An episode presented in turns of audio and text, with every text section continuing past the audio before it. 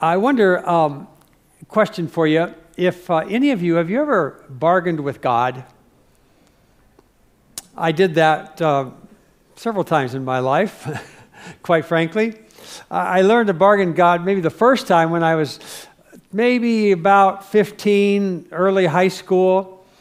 Um, I grew up in a church very similar to this church, and uh, one Sunday I got this brilliant idea that in the auditorium where we met, and it, we had a clock on the back wall that obviously the pastor could see with the timing and the people who were leading the service. And this idea came to me wouldn't it be fun um, as I looked at that clock to go and set the alarm on that clock? It had, a clock, it had the alarm on it, and I thought that might be really, see what would happen to set it to go off right in the middle of the pastor's sermon on a Sunday. So I secretly uh, set the alarm and that morning. No one of my friends were around looking and timed it to go off about the halfway through the pastor's sermon. And so he's preaching away as the service is going, and his, the talk time came, and he's preaching, and I was thinking, oh my word, what did I do? Why did I do that? And so I began to pray. And I said, God, would you just not let that alarm go off? I don't know how you do it, but would you just cancel that alarm? I don't know what I was thinking. I'm sorry. I'll, please don't let that interrupt the pastor's sermon. And I saw the time was getting closer. The minutes were counting down. And I'm probably sweating drops of blood, but inside I am thinking, God, will you do that?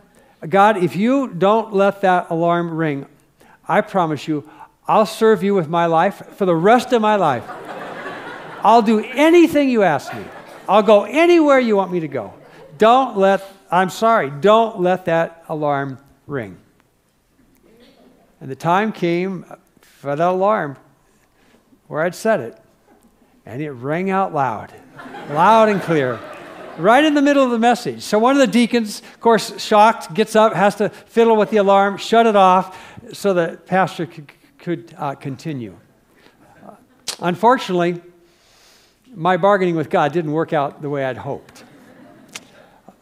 It went off. My friends said to me later as they found I did it, What were you thinking? That's one of the dumbest things you've ever done.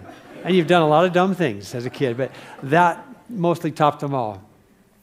Well, I tell you that I, I didn't really learn my lesson because I refined my bargaining ability when I got to college. And I told God if He would just let me have a particular girlfriend that I really wanted, that God, I will serve you as a missionary this time.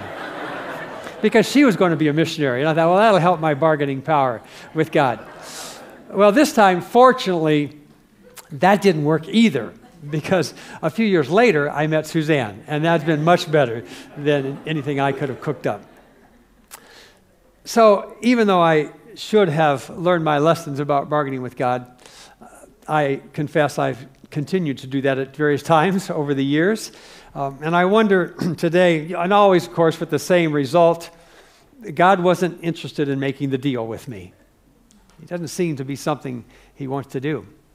And I, am wondering, have any of you ever bargained with God? Or am I the, only, am I the only sinner in the room? You got to be kidding me. None of you. Okay, thanks, brothers. I think I was hoping I was preaching to some sinners like myself, not all the saints here, but we do. We bargain with God, don't we? We've probably all done that in some ways. Maybe someday you can share your stories with me and uh, we can commiserate together. But today I, I want to um, help us see someone else who also made an attempt to bargain with God, just like we've done. His name, I introduced him to you last week. His name is Jonah. He was a prophet of God. We started looking at Jonah's story last week in this series we're calling Runaway Prophet. Because it's an odd title for a prophet because it's supposed to speak for God and go do God's work. And, but Jonah was called to do God's work, and Jonah took off. He ran away from God. And his story is well known in the uh, Old Testament stories. We often call it Jonah and the whale.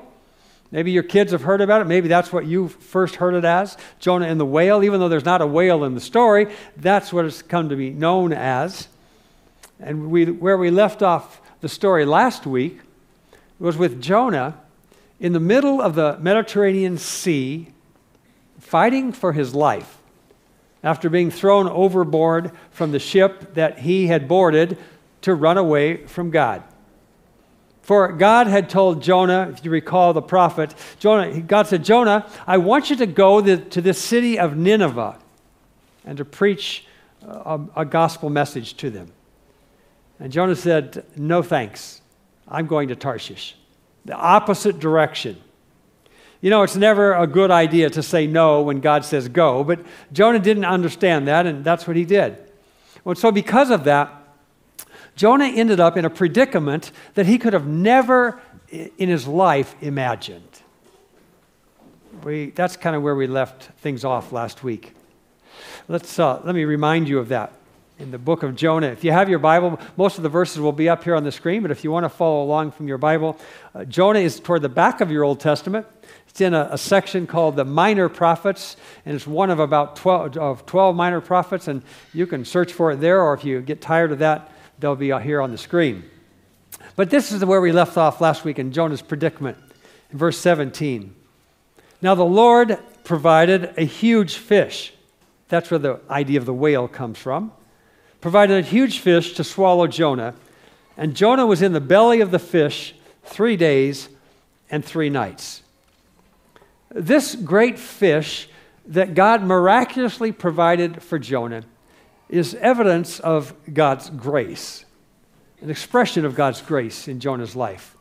God's grace is his unmerited favor to save Jonah from drowning in this sea, a drowning that he well deserved because he put himself there. I don't know about you, but I wonder, I suspect some of you in your honest moments would can say, I found myself where Jonah is. I've been there. I found myself there in a place like, like that of my own doing. And I wonder, when you find yourself there, what do you do? What would you do if you were Jonah there in the belly of the whale? Well, here's what he did in chapter 2, verse 1. From inside the fish, Jonah prayed to the Lord his God. You see, when God said to Jonah, it's time out, then Jonah decided it's time to pray. Uh, we have a record here of Jonah's prayer. Uh, he listed for us in the second chapter. It's all about his prayer. And we heard that read to us a few minutes ago, but we're going to be looking a little more deeply into that. So I want us to take that look and uh, remi- a reminder the opening words of Jonah's prayer, of the direction he's taking this. In verse 2, he says, In my distress, I called to the Lord, and he answered me. From deep in the realm of the dead, I called for help, and you listened to my cry. Uh, do you remember the cause of Jonah's distress, as he puts it here? Uh, and you recall now how he ended up in the realm of the dead? Yeah. He's there because of his own disobedience. When he said no to God, God said, Jonah, go to Nineveh. And Jonah said, I like Tarshish better. And he took off in the opposite direction. That was the beginning of Jonah's run from God. That's how he ended up in distress and in the realm of the dead, as he puts it here. Now, Jonah's story, as I uh, think about it, reads a lot like a story Jesus told in the New Testament. A story that was a parable, not a historical story like Jonah's was, but a parable that Jesus told about a prodigal son who, like Jonah, brought misery upon himself because he decided he would do life his way rather than his father's way. That brought him to a place through his own rebellion and disobedience to a place of disaster in his life just like Jonah. So I, wonder can, can you relate to that? Did you ever find yourself in a pit that you dug for yourself? Did you ever think so highly of yourself that you didn't need God and you, you discovered later that your pride was what caused your great fall into the pit? Did you ever choose to do life your way rather than God's way? And so you rejected God's way and said, I'll, I'll do, do life because I know how it does, goes best. And you ended up in a place you never wanted to be. And you got there because of your own actions. Most of us have been there, haven't we? Well, that's what Jonah's story is about. When God said no or go, Jonah said no. And his life ended up in the realm of the dead, in the pit of a fish's stomach for three days. So, with no place to turn, what do you do when you're in the belly of a, of a fish and there's stuff all around you and you have no place to go? You can't get out. Jonah prayed. And Jonah began to bargain with God to get him out of this. In the belly of that fish, Jonah presented his appeals to God. Very logical approach. And we see indications of Jonah's bargaining as his prayer proceeds. In fact, toward the end of it, his bargaining, we see essentially in verse 7. He tells the Lord, in essence, if you get me out of this mess, I'll remember you. I'll pray more. In verse 9, he adds to that. He says, I'll get back to sacrificing for you, and I'll keep my promises from now on. Jonah knew that he didn't deserve a do over from God. He knew that he'd blown it, and he deserved God's judgment, not God's deliverance. In fact, that was the very message that he was supposed to deliver to, to Nineveh. He was supposed to go and tell them, because of your wickedness, God is going to judge you. He's going to destroy you and your city.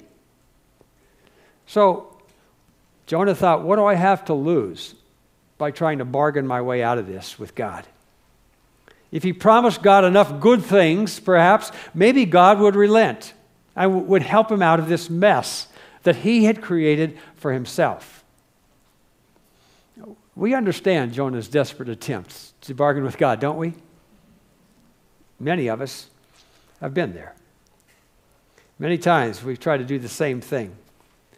We say, God, if you just bail me out of this financial mess that I created, I'll start tithing. I'll start giving to you regularly. God, if you'll just heal my marriage, I'll, I'll clean up some of the junk in my life that's caused this problem. God, if you just take care of some issues in my relationships, I, I promise you I'll start doing it your way better. God, if you only do this for me, I'll do all of that for you. But God wasn't interested in that kind of bargaining with Jonah.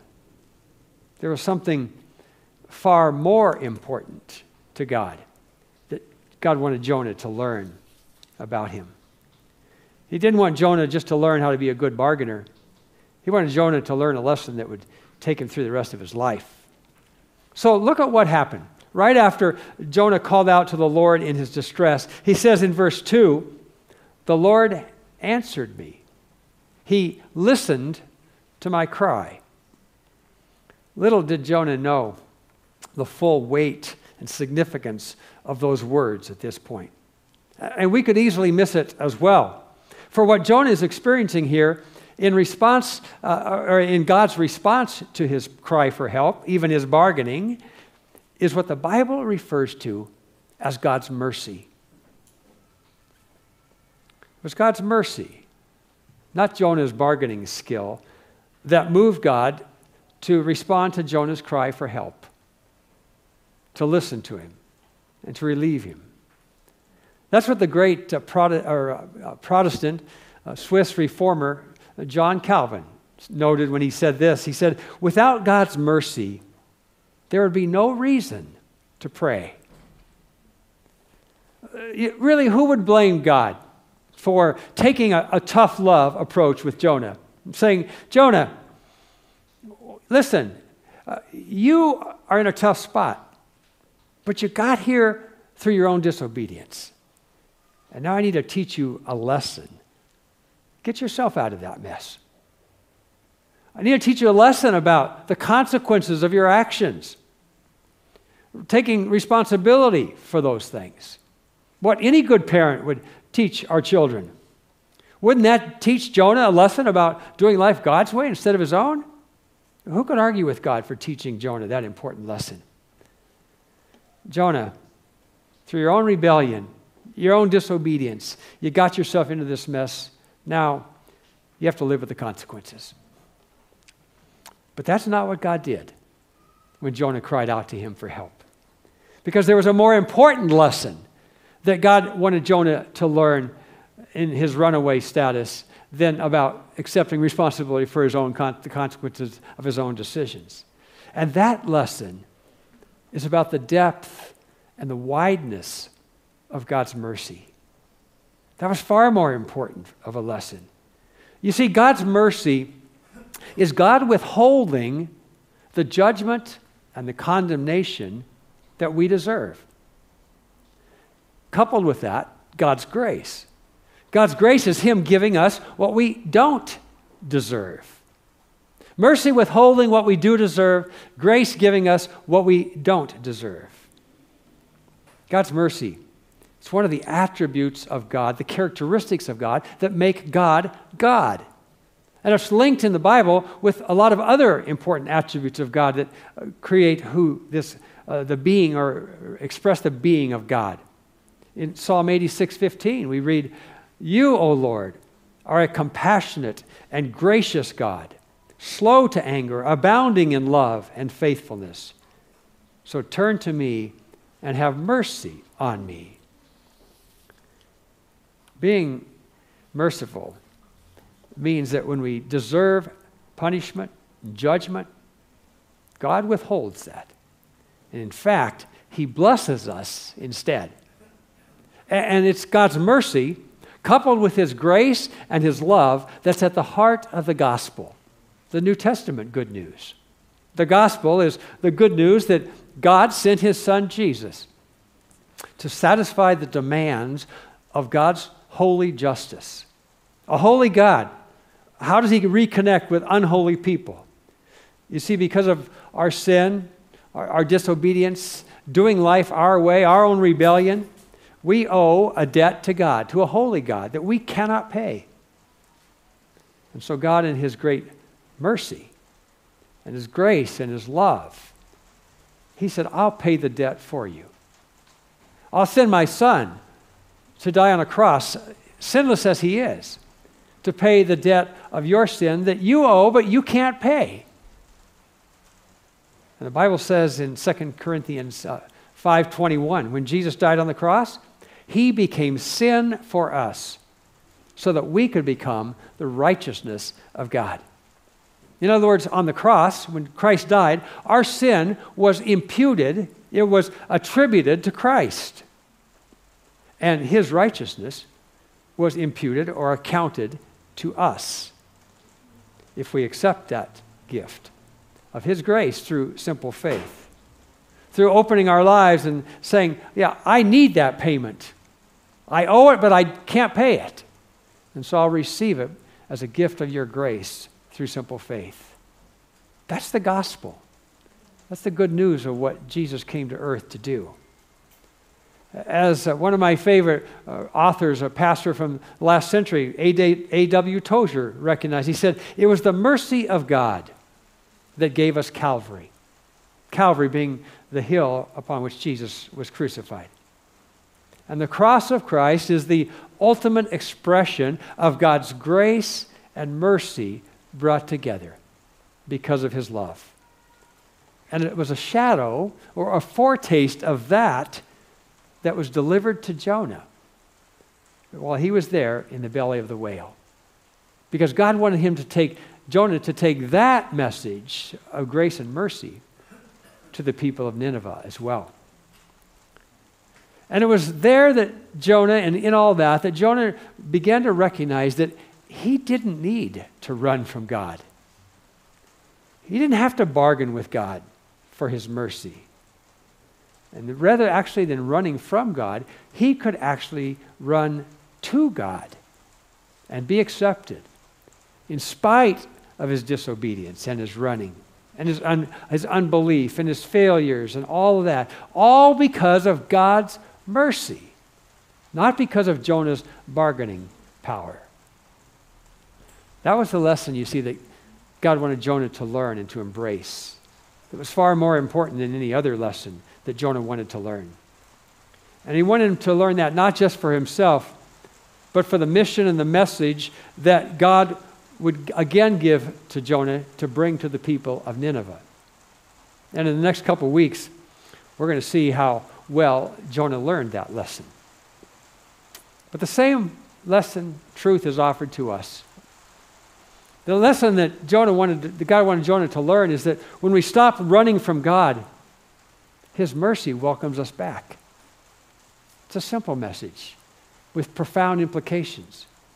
That no matter what great lengths you've gone to to put distance between yourself and God, or no matter how far you've run from God or, for, or how long you've run, the way back to God is short, very short because it only involves letting go of your sin or disobedience, doing life our way, and calling out to God for His mercy. We sang of that uh, great truth last week in a, a course that was new to me. I hadn't heard it before, but I looked it caught my attention. I looked it up this week and came back to the words. The song is called His Mercy is More by Keith and Kristyn Getty. And here's the words they're taken right from Jonah's story thrown in a sea without bottom or shore. Our sins, they are many. His mercy is more. That's Jonah's story. That can be our story. Having placed the penalty of our guilt on his son Jesus, a penalty that we owed but couldn't pay, God now reaches out with His grace and His mercy, and He offers us the gift of salvation, of forgiveness of our sins, of eternal life.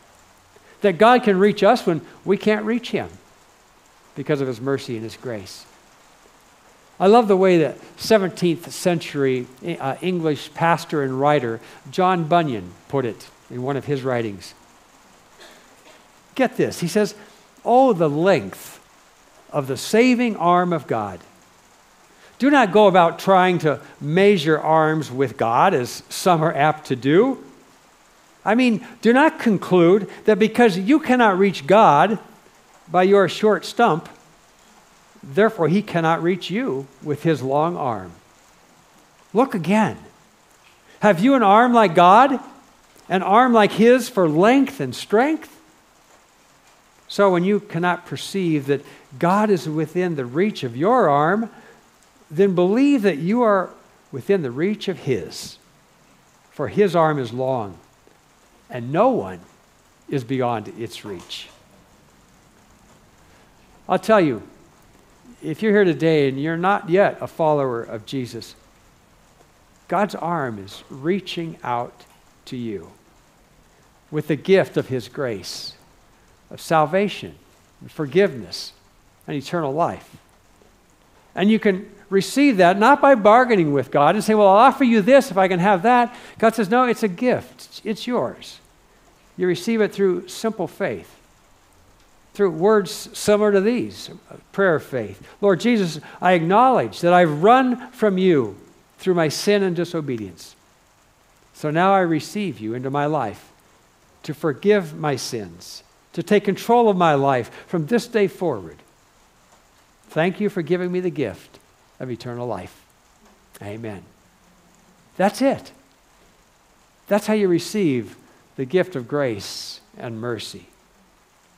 And I'll tell you, if we can help you take that step, you say, you know, I've been running from God, I've been bargaining with God, I don't know Jonah's God like this. We'd love to help you take the step of how you discover a, a relationship with God by receiving that gift of grace and mercy, of what the Bible calls forgiveness, salvation, eternal life. And if you are a follower of Jesus, but you'd say, honestly, you, you become more Jonah like than Jesus like.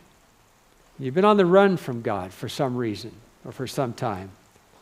And now you say, I've made a mess of things.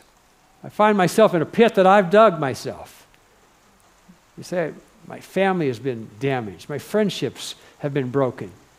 My relationships at work, my personal life has some brokenness. Maybe it's in shambles. I've got addictions. I've got disobedience. I've got baggage and, and bruises in my life that I never thought I would get here because you've been doing life your way instead of the way God has. And you thought you're too far from God to ever get back to Him. That God just can't reach you or just wouldn't want you if you decided to come back. Jonah's story is for you too. Because Jonah's story says, listen, God's mercy is greater than any of our failures, no matter how deep and dark the secrets are. God's mercy trumps them all. And He's just waiting for us, waiting for you to return to Him, to find His forgiveness, His mercy, and His renewal. And He offers that to each one of us if we've run from Him. He says, Stop running, receive my mercy, and come back home. If we can help you with that in whatever way it might be in your life, we'd love to pray for you this morning get together with you, sit down have a coffee this week and talk it over and see uh, how can God bring you back home and how can you respond to that hope. Our prayer team will be out here as we sing a few songs at the close of the service. And come on out. We'd love to pray for you, pray with you. If there's something else we can pray for you about what unrelated this, that's fine too. Bring that and we would love to do that this morning. Let's bow in prayer and then our worship team will come and lead us in some final closing songs. God, we thank you today for Jonah's story. As hard as it is sometimes to acknowledge, it's really our story. We've tried to bargain with you, we've run from you. And yet, the truth that Jonah learned is the truth that's still relevant to us today. That when we give up that run and we come back to you, your mercy welcomes us home, forgives us, renews us, restores us, and you can use us again. And so, Father, I pray uh, for those across this room who've never experienced your mercy and your grace, that the truth of the gospel, Lord, would your Spirit uh, burn that into their hearts and their minds this morning to finally say, I need to stop my running and to come and receive God's gift of salvation and forgiveness. For it's in your name we pray. Amen.